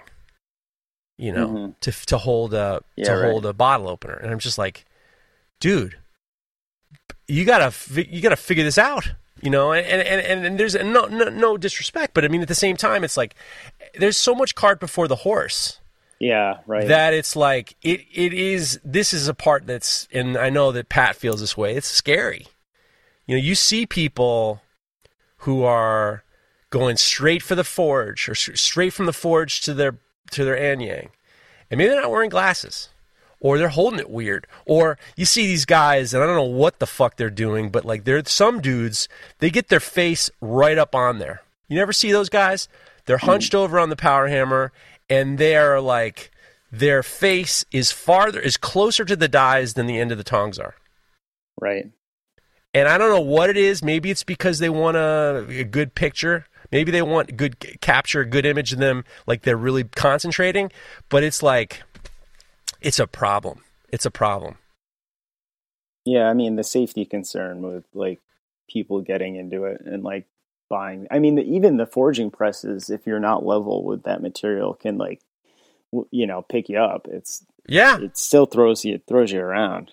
Um, yeah, safety is definitely a big concern with it, but it's uh, I don't I don't know I don't know what to say on it other than Well, I mean, the thing is, is it, I don't bring it brings me back to the idea that you know this is this is the golden age because I think that's going to, I think that there's going to be a, a definitely uh, there are there are people I know that I know that people are making new for there are new forge companies coming out. I know people are trying to kind of make more ribbon burners. People are fired up about having ribbon burners and. People are focusing on equipment that they think that is there is a need for. yeah. I mean, the grinder business is like I don't think the grinder huge. business has ever been better. Yeah, that that business will continue to grow because you can use that in more things than just metal. Well, except for Um, the fact that how many grinders do you does one? You know, how do you bang? I mean, don't How do know. you I- bang the same guy a couple times? You know. Yeah, I don't know. Uh, but the uh, what was I gonna say? Lost my train of thought. I'm, I'm sorry, I did that to you. No, did it's that to alright. No, the the grinder thing is But I mean, you, you, we're, we're talking about is there's there's a need. There's a Mm-hmm. there's obviously a need that people are interested in. I mean, hammer business is good. I mean, Jake Farum's back at doing reels again. I have some something good. You know, he's he's making it happen, and and you know, hammer makers are selling hammers. I know John's selling some hammers, and Cliff and all those guys get involved with hammer sales, so they're, they're doing it. And I'm amazed like that. There's still such a. It's amazing to me with hammers that like people get into blacksmithing and then that's all they forge, and it's like they forge and they forge and they forge hammers. It's cool, but it blows me away that there's there's people that like I felt like that was just like a revolution that happened like a while ago, but it, it keeps happening in waves. You see new people getting into it, um, and they and they forge that one thing. The one kid that I really like, who's in Massachusetts, Massachusetts, um, it Fat Boy Forge? Oh yeah, yeah, yeah. yeah, I like I love his his like hammers are really unique. They've definitely got like a It's almost like no. It's like it's it's all cheek. yeah. He's breaking a lot of rules. Like He's, he, he, it's like a hockey puck on a on a on a on a stick. Yeah, he's he's fun. I like his. uh He's very creative. So I- it is it is cool to see that like new people getting into. But I and- understand it. I understand. I mean, hammer makers. It makes a lot of sense because you're making something that other people can use to create with, Uh-huh. and there is this. There is a far more of. There's more of the glory of the fact that this guy swings my hammers. You know, I mean, perfect example is uh, is uh, John. John makes hammers for for Neil Kamimura, and Neil is like he's. I'll tell you what a what a I love Neil, great guy. Got his phone. He calls me once in a while. We we chatted up. We had an, I, don't we had him on knife talk. He's awesome. He was amazing. I heard a story that he don't let anyone touch his hammers. His John Ariani. Yeah, hammers. no, You I know, heard he's passionate about John Sanders. well, That's awesome. here's how passionate he is. Here's how passionate he is. There was an event. There was an event out in California, the Forge a Table event, and a guy came up to him and he says, "Can I can I see your Sunset Forge hammer?" And he goes, "No, no one's allowed to. T-. Morocco wasn't even allowed to pick up his hammer. No one was allowed to pick up his hammer." and this guy says to Neil, "I said, can I pick up your hammer?" And he goes, "You want to fuck my wife too?" That was Oh my God. Yeah, so that's, it's- that's a it's- it- strong fucking thing to say to a guy who, you know, no, we know John, we know yeah. Ariani. We know It's this sa- fucking guy. Right, it's sacred to him. Though, It's to have sacred. that. It's it's intimate. Yeah, I It is that. intimate. It is intimate. Yeah. I mean, that's a strong thing to say, but I, I salute you. He even joked about it. He even joked about it. He's like, yeah, I think I went a little hard on this guy, but you know, that's the way it is. But I mean, if you're making hammers for people who are creating stuff with your hammers, it is very, I mean, every time Alex Pohl or the guys at, at uh, the Forge use, you know, they use Cliff's hammers. In, in his books, when you see a hammer, there's the Cliff Dufton stamp Yeah, and it's awesome. Yeah. And it's like there is this with hammers, especially there is a holiness. It is kind of like the. I hate to say it, but I'm oh God, I hate to say it, but I'm going to say it. But they're like a samurai with his sword that he, he appreciates. hmm I mean, tongs are never going to get tongs will never get the due hammer gets.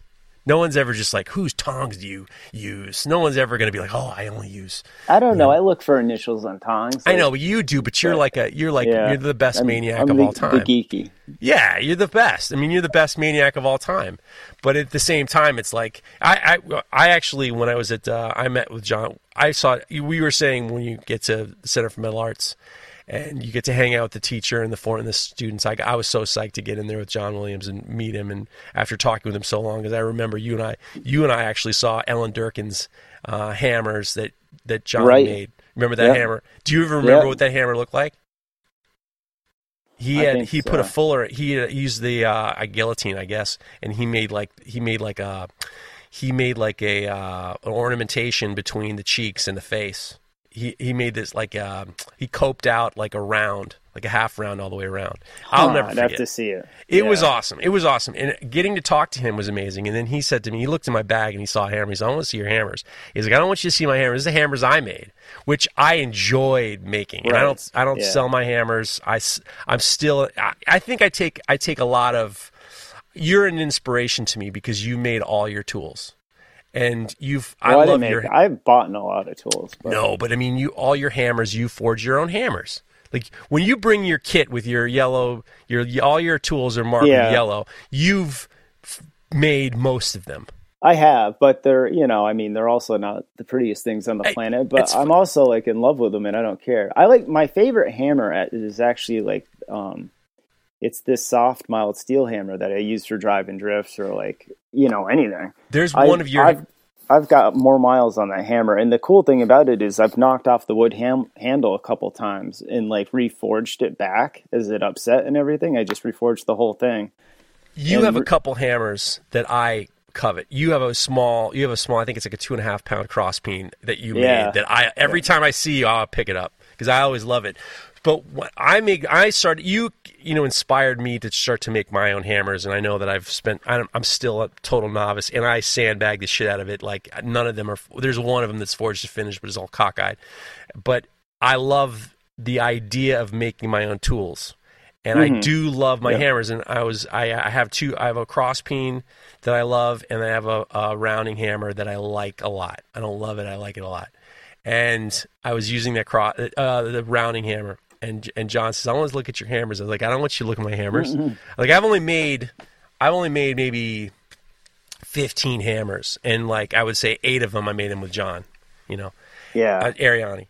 And he picks up my hammer, and I'm just like, all right, it's ready for me to pack up now. I just unloaded my bag. He's like, I can't let John Williams look at my hammers. And he, and he looks at it and he goes, oh, this is great. This is great. He's like, what did you make it on? I said, I made it on a tire hammer. He goes, on a tire hammer? He's like, wow, that's awesome. And then he immediately said, it, well, it's got a Jake Ferrum style to it. And he was very, it was very cool. It was cool. He was very like, and I explained, I said, look, I'm not in the hammer making business. I like Right, making, yeah. my, I like the idea of making my own tools. And he was super cool about it. And there is something about forging your own tools, you know, making your own tongs, making your own tools, and that making your own hammers to me were, was uh, it is incredible enjoyment to me to the point where I will not sell my hammers, and this is recreational for me. Making hammers shouldn't usually was never a recreational a recreational occupation or ec- recreational it wasn't a hobby you know Mm-mm. No, you would buy like back in the day. You would buy like a Heller hammer or like the different style, um, like the Champion hammers. Those are like pretty collectible if you, you follow eBay tools at all. but i mean that to Um, me now forging the hammers to me is that's my I, feel like love it's, it. It's sacred. Yeah. It- There is something sacred about it. And I think that there's a lot of things that people do now where they have the ability to create this sacred recreational thing that I don't think blacksmithing ever had at the level that it is now. I think even like like yesterday, uh, Carrie and I sat out in the back behind the shop. I got like a little fire pit, and um, I always have like one of the axes that like one of the first axes I forged um, when I went through my axe craze there and was forging a bunch of them. Yeah. Um, that axe has got more miles on it than like I've hit it with everything, like just like pounding it through logs and everything else. Like I just haven't held back just to see what it can take. And that axe is unbelievable. And it's it's just forty one forty tool steel. Um but it's it's so cool. Like I enjoy using that and like so much. I mean we have I have like a giant wood stove in my house that you can put like three foot logs in and I have Right. like my, my shop stove and I have a fireplace and then the fire pit outside and um we probably go through like seven eight cords of wood a year so it's like like i'm really familiar with firewood and like do a lot of like splitting um by hand but uh yeah it is kind of neat actually on a side note my dad was in upstate maine and calls me up and he's like do you need a log splitter and i was like yeah i don't have one like i always did it by hand like when i was younger we used to buy like the log blank wood um and I would, you know, I was convinced I was faster with an axe than I was with a with a log splitter. But Right. you know, being twenty is a little bit different than being the age we are now. Yeah, I like how But- you don't even say the age we are now. Yeah. I'll keep, I'll keep it. Save it for another episode. Yeah. Don't worry. Two years from now, we'll be talking about it. But he, anyways, he dragged home for free from Maine this little tiny, like six ton log splitter. Um, this has something to do with blacksmithing. I'll just say now. Um, anyways, I threw it inside my shop. So the shop stove is like it's a, it's probably 16 inches deep, but it's like really made for like a 15 inch like piece of wood. So you got to break up everything like pretty small. So it's perfect for that. Like I could just bust stuff up.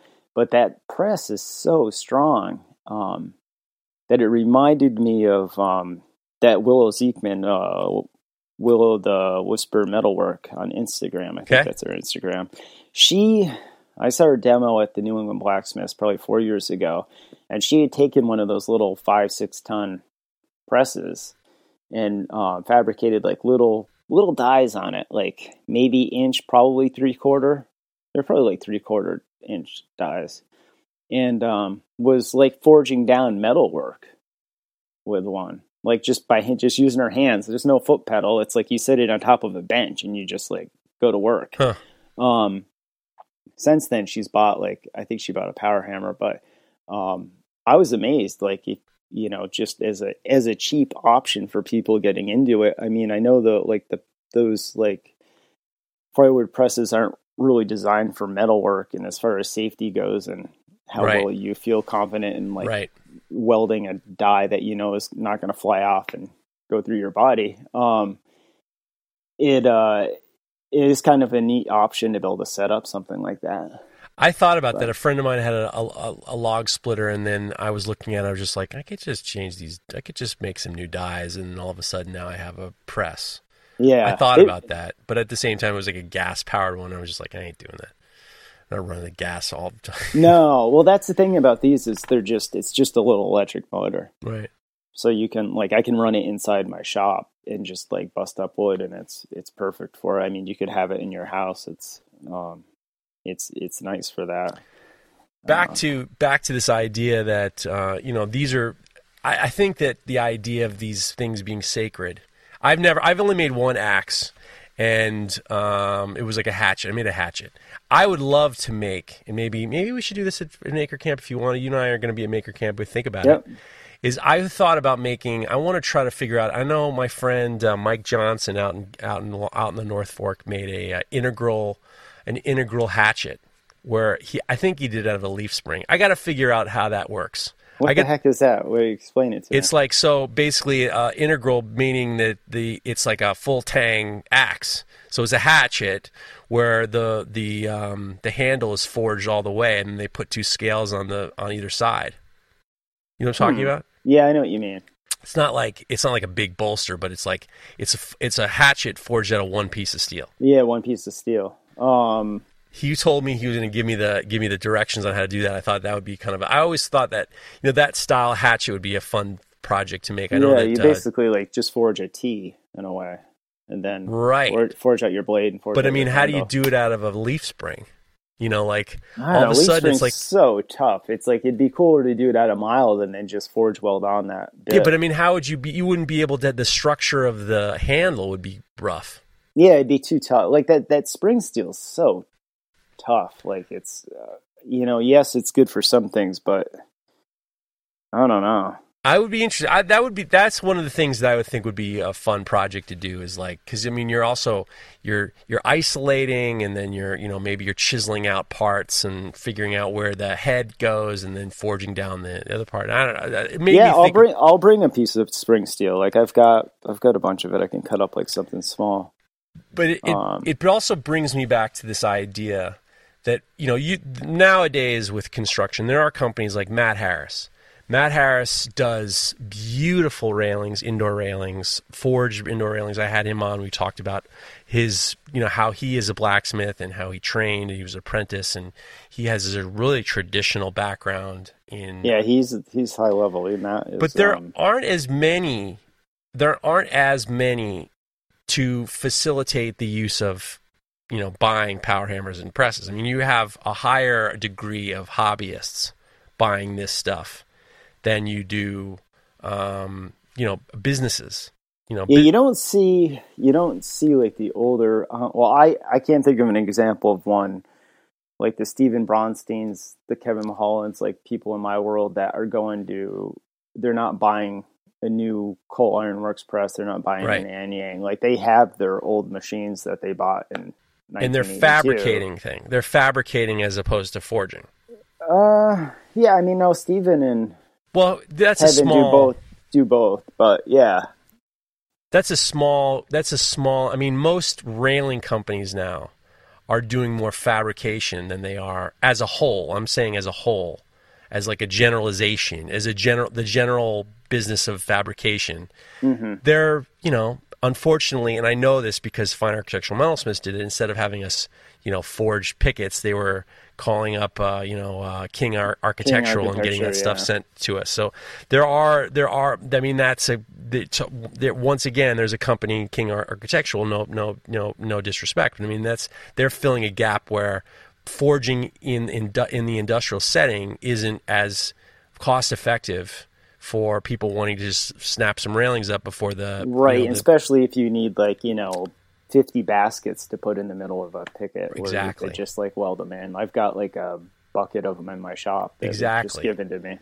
so um, it what it yeah. you were saying No, I was just like said I had those. Um, but yeah, no, they had they had like that that company. I know a lot of people that buy from them. Yeah. that, you know, just because if you're you're trying to like make a buck and flip stuff out, it makes sense. Um, I never like the idea of using their stuff because it's like I, I'd rather look at a piece and know I made everything in it. Well, here's the interesting thing. One of the things that they do, companies like King Architectural, they're they're they're they're they're, they're selling uh, items that might be have lost in the information. A perfect example are lamb's tongues. I've talked about lamb's tongues uh, for a long time. A lamb's tongue on a railing is it's the it's the terminal point where basically the the cap rail goes down and then it goes over the newel post. It kind of makes a semicircle, breaks down, and then it starts to taper, and then it kind of swings back after it touches your newel post or something like that, and it gets it looks like a lamb's tongue, right? Yeah, it's the most common ending to a railing. It is so fucking easy to make. It's I'll even tell you how to make it right now, and you can use molded cap rail too. So you take your molded cap rail. and John, shout out to John Ledford, my man, who showed me how to do this, and uh, he showed me how to do it once, and I was just like, all I want to do is make lamb tongues. So you take your lamp, so your cap rail, and then you cut a V, maybe six inches, so it looks like a fish mouth. So you're cutting a V inside that six inches. So you, you're you're cutting the inside tri- an inside triangle. Then you're taking your forge, you're full, you're forming it together so they touch, creating that that that point. Then you're you're welding the top up, and then you're sticking in uh, uh, a piece of bar on the inside. You, you forge a bar to fit underneath, like you know, all cap rails have a piece of channel to where the pickets go into or whatever. So you got to have a piece of bar that fits this thing. You forge it to fit inside that uh, that underside of the cap rail. You grind it off, put it in the forge. You can, and then you can bend it like a cap rail, like a lamb's tongue, and it's the easiest Right. thing in the world. Yeah. And it's it looks a gazillion times better than buying those fucking things that you have to splice together and it that never works and it's not the same as the cap rail you normally buy and it looks like it always those terminations always look like shit no matter what you no matter what you get and it was interesting to me because you know there's a lot of, there's a lot it's it has to do with the information not being passed along even towards not even just fabricators but to you know the blacksmith this blacksmithing concept is 10 times easier and better looking than just kind of trying to splice in this piece of you know uh, cast iron lamb's tongue you know Yep. and it's this it's this lack of that that understanding it's the lack of information being passed along but the fact is is most people don't know what lamb's tongues are anyway No, they don't. And the, you know, the one thing that sticks out to me with lamb's tongues is the guys that you, when you see a blacksmith do it, all the bends have a flow. right If you, you see a fabricator do it, they're just cold bending it, and it's like you'll see like these hard flat spots. Where Yeah. Like even if they try to scroll something, it's got like that flat spotted end, and you're like, do you not understand like the whole reason like to do that is There like, is you, you want to nothing. get rid of that. There's nothing worse than those S scrolls where they put it in a Hossfeld, or maybe they didn't even put it in a Hossfeld. Yeah. And then they leave that last half inch That- straight. that- oh God, the last half inch, last inch, and, that last inch Yeah. and an inch and a half straight. It's awful. It's Like, awful. I can't. I can't. Even, I can't look at it. So, Yeah. what's the role of the modern day blacksmith?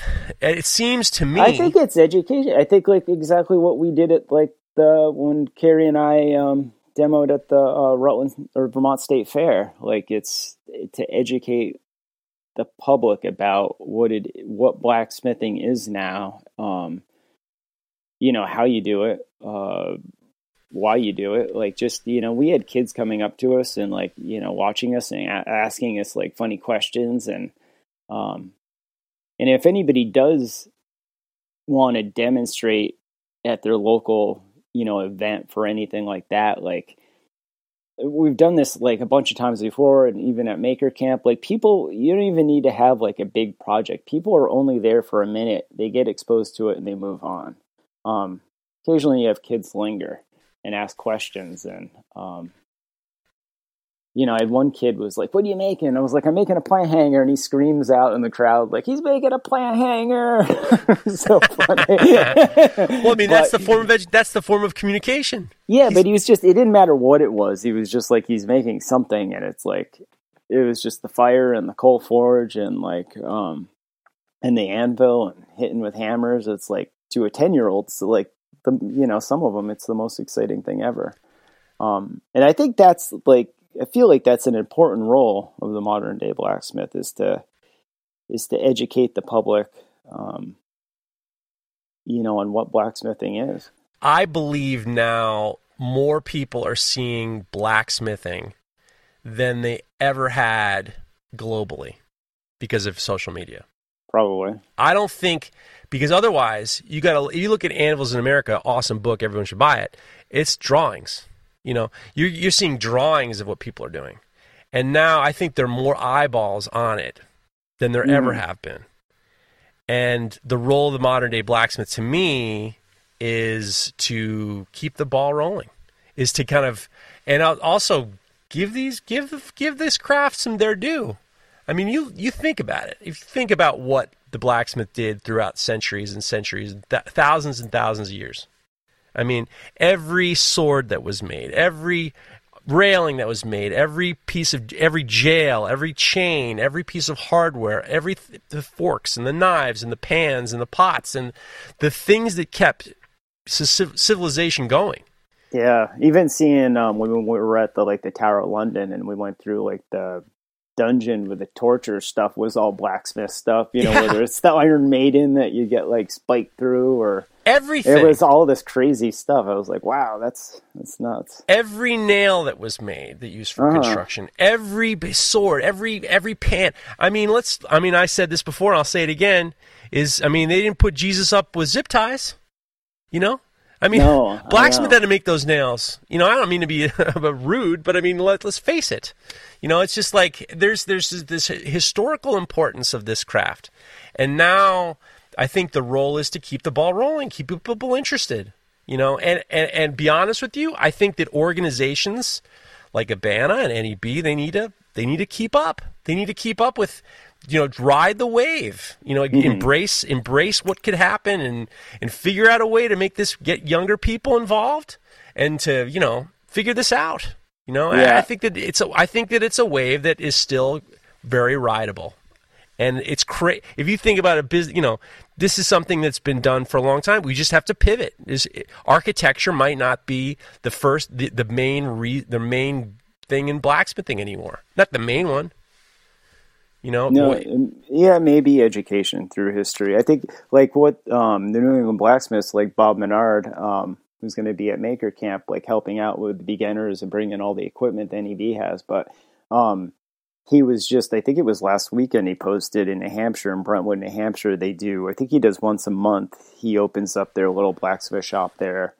Um, for people to come in for the day, like you know, kids, like young people, like uh, just like new to blacksmithing, like you could go down and you have um, Bob there to you know help guide you through stuff. You know, they've got like some coal forges and anvils and tons of tools to use, so you don't have to bring anything other than like safety glasses.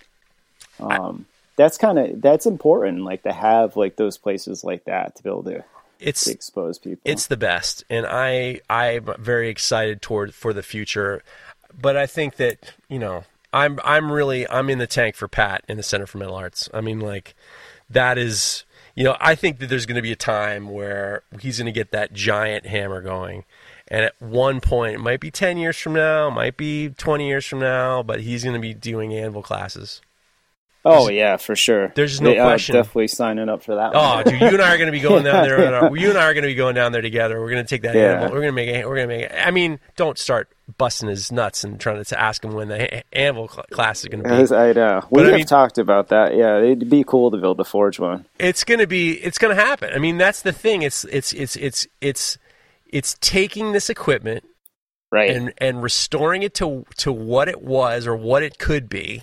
Mm-hmm. And then putting it in towards something other than what he said was at Canterbury they were making like crane ch- hooks. yeah. It's different now.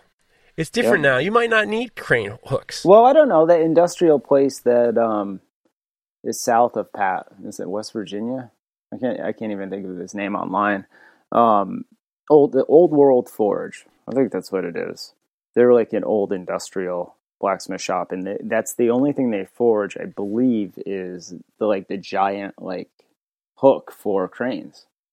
Like at a forty one forty, and they heat treat them there and everything. Right. It's, that's pretty amazing that like there's still people there's still a need for like a big forged hook like that. Well, hopefully he helps kind of usher in this new. I mean, it, blacksmithing has always had to make adjustments. I mean, you know, you don't, you didn't. The uh, the guy who was in the uh, Iron Maiden business probably had to pivot after torture was, you know, Yeah, know. wasn't as was was a little bit, you know, out of step. I mean, there there are obviously points in history where the blacksmith had to pivot. You know, from yeah, absolutely. from you know arrows and torture devices to pans and nails and easy stuff. So obviously, this is going to be that next pivot and, and what it's going to be. It's it's very interesting. Yeah, I think it's going to be applied to different mediums too, more so um, than it has been before. Um, but no, I think like to go back on Pat, I think he's definitely a man with a with a vision who's should is very important to um, follow. He's um, doing it right. What he's doing, I don't think anybody could have bought that shop and had his vision and, and his drive is um is really really amazing. Um, he's an amazing human being. There's a um, thoughtfulness behind what he's doing that I don't think a lot of people would have. No, The idea of needing this. What what I think I interrupted you before you were going to say. No, no, no, no. Go ahead. The thoughtfulness behind getting a smaller steam hammer, smaller hammer that was like the same, you know, controls, same way you would use it as the 3,000 pound, and practicing on the smaller hammer to get your get everything down. So when you get to the giant hammer with your five guys you know exactly what you're doing is so thoughtful. And within the perfect vein of what you do as a blacksmith is the concept of and I think that a lot of people don't realize this that forging isn't just hitting steel it's having a complete understanding of what you're doing it's about efficiency of what you're of, of technique it's about the use of the materials. It's about understanding the the maximums and the minimums and knowing every different step per, per heat. Yeah, And your for- order of operation is like critical. And Um, that's goes from making a bottle opener to I would imagine making an anvil. So Yeah. what he's been able to do is to kind of really concentrate that thoughtfulness. And they're not winging it. This this weekend at uh, you know the 17th at the Cambria Iron Festival, they aren't winging it. They're practicing. They're doing choreography. They're doing. They have a list of the different actions. The guy who's running the hammer knows what step is next. He's not going to call out and say, "What are we doing now?" You know. And I think that that's the most important thing that that blacksmiths have to take away is it's more of a mindset. It's more of a mindset that you can apply to your life. And I mean, it saved my life. It saved my life. I don't think I'd be able to be where I'm at right now if I didn't use the applications of blacksmithing to just normal life of mm-hmm. discipline and technique and understanding what you're having a complete understanding what you're doing and don't wing it winging it winging it's for fools winging it's suckers a sucker's bet i mean obviously you wing it a little bit but you know what i you know to get to that goal i mean a blacksmith knows how to do it Yeah, absolutely. I, I mean, it definitely blacksmithing definitely saved me at a certain point in my life. You know, um, it, it is really incredible, and um, I think that's that's definitely why we like trying to promote it. yeah expose people to it, and like I've never felt like it's a competition. Like if the guy down the road from me gets into blacksmithing, oh no, he's gonna like you know sell stuff around me, or you know, it's like it's I think um whereas in the past maybe it would be, but I think it's it's exciting to see um you know the people getting into it and um just like like the local uh welding um shop teacher there my daughter took the class and I went there and met him and um looked at his gas forges and the little like railroad spike type or uh, railroad tie an- anvils and um it's cool that like kids are getting exposed to that stuff. Well, I think any exposure is good. I was uh, I was at a, I had a meeting yesterday, and a guy asked me what I did for a living. I told him I was a knife maker, and he goes, "Oh, you watch that show, Forged in Fire?" And I always immediately, right off the bat, I'm just let out a kind of groan. But you know what? Yeah. God bless Forged in Fire, because they're the ones who are helping keep it alive, whether you like it or not. They're the Right. ones who are showing people doing this, and I'm grateful. I'm grateful for any port in the storm in the situation. You know. Hmm What's next for Jesse Savage? We're going to see you. You and I are going to fool around Maker at Camp. Uh, Maker Camp. Carrie's going to be down there too. What Yeah. should we do? Let's let's. We got a little bit of fourth wall action. What are we going to do? What, I don't know. Like it sh- depends. It depends on whether or not Cliff and John can bring like their forging press. Because I was Right. thinking about making like a splitting maul. I want to um, help you. I like it. when- yeah, You and I made that. You and I made a pair. Of I'll bring the alligator tongs. Yeah, you and I made the alligator tongs last year. I'll make sure I bring those. That was the most fun I had. Is you and I forging a pair of alligator tongs. Um, I was thinking about making like we tried it once last year, but it don't. I didn't have it planned out enough. The um, like doing the like the old school uh tongs where you just you know it's you know um you just like forge your flat jaw tongs to the end and then hot cut it off and then like forge weld it onto like round bar. Let's do it. Um, yeah, that'd Anything be you fun want. to do. Anything I you want to do, uh, you want to try to do an integral hatchet. You want to try to. Well, you and I will figure something out. Yeah, it'd be fun to do. Yeah, for I know. I'm going to be making friction folders too, and I'll probably, you know, I'll probably, I'll probably be forged. I'm gonna. I I saw who did I talk to? I, I said, you know, they're they're having us down there. The forge is going to be going. I'm going to forge. You know, I'm not going to have my kids, my my kid, my wife there. I'm going to be forging as much as possible and being with you guys as much as possible. So, I will be forging. And they asked Cliff. I was talking to Cliff. Cliff says Austin wants to know our schedule, and I said we're going to be forging the whole time. What yeah, are you talking I about? I know. When we were I- down it is- there, You know, the one nice thing about he, being somewhat held to a schedule, at least contractually, like uh, it's uh, I like last year. It's like we we did forge so much that I didn't really get around like and see people demonstrate Right. too. Like I, I like I um. Uh, what's the girl that's doing the glass? oh, Uh, Andrea De Leon. Yeah, I wanted to see her, and last year it's like I took the time to meet her, talk to her for a few minutes, but it was like I never never got to watch her demo, and it's like Well, it's because you know we started to do. It was like a hammer and a Johns, and we just Yeah, like we're just just started we're just was- that's we're doing the same thing every single time we do it. You know. yeah, So actually, I'm going to be uh, I, I'm going to be uh, you know Mark Adams who listens to the podcast does the photographs. Mark Adams Oh, yeah. pictures. yep. He's been talking to me for about a year about running a panel discussion. And I agreed to it. I agreed to it a year ago. And then he said, All right, we're going to do the panel discussion. I'm like, Oh, okay. What are we doing? What are we talking about? so I'm running a panel discussion in Maker Camp with, I know that Josh Prince is going to be there and Andrea De Leon is going to be on the panel, Nice. Keith Decent and Lee Arapach. So I'm going to be running. I don't know if I'm going to be, be figure out a way to record it or not and use it as the podcast, but we're going to be doing the, I'm going to be running a, a panel discussion at Maker Camp, which ought to be fun. So. Yeah, that's awesome. Columbus Day weekend, guys. uh, You should definitely go to uh, Maker Camp if you can. Um, I don't think that they have. I don't know ex- the extent of their housing, what the housing is. I can tell you this: one of the cabins will have me, John, Cliff, our you know some there's some wives and girlfriends, and Jesse, and there'll be farting and there's snoring, and some people might not get any sleep, but that's just the way it is. That's what happened John. last year. Way that's the way it is. I think uh, I did talk to Keith Mitchell too, Shipwright Skills, and I think he is coming because he's. I think he's. Yeah, he's with um, Total Boat. Yeah, he's with Total Boat, so he might. He said he'll probably camp out up at the cabin like he did last year. He set the his tent up outside. One of us was Um, farting and, and John left and slept in his car. I always feel like I feel like John sleeps in his car every year. He he's generally grumpy about stuff. Yeah, John's the man. John's the Yeah. man. So, So we're going to see it Maker Camp. We're going to have a good time. What else? Anything else?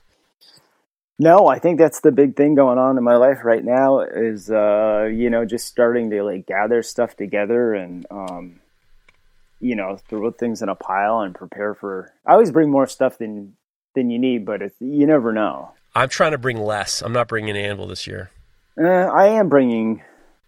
I think I'm going to bring the same too. I think the first year I brought that 300 pound Trent or uh, Hay-Budden. That was too much. I don't think I'm bringing any. I, I think I'm bringing. I'm going to try to bring less. I don't want to schlep Yeah. an anvil. I don't want to schlep an anvil.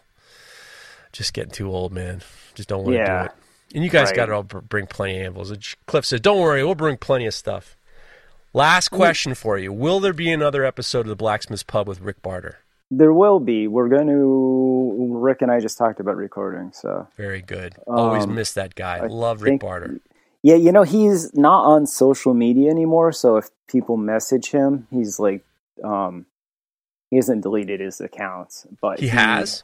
No, he hasn't, but he deleted all the apps to everything. Um so he has no longer access. So if anybody needs to reach out to him, um probably through email or you can message me and I can give you some contact information for him.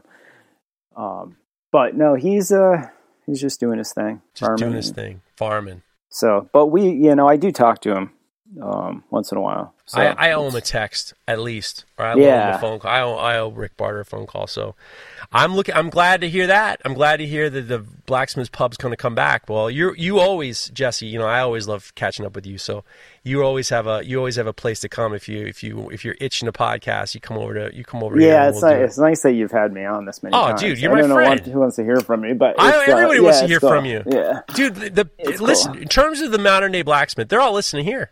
They those mother. I almost said those motherfuckers in Abana. I did say those mother. Those motherfuckers in Abana. Are they're listening? They're posting about this podcast. They listen here.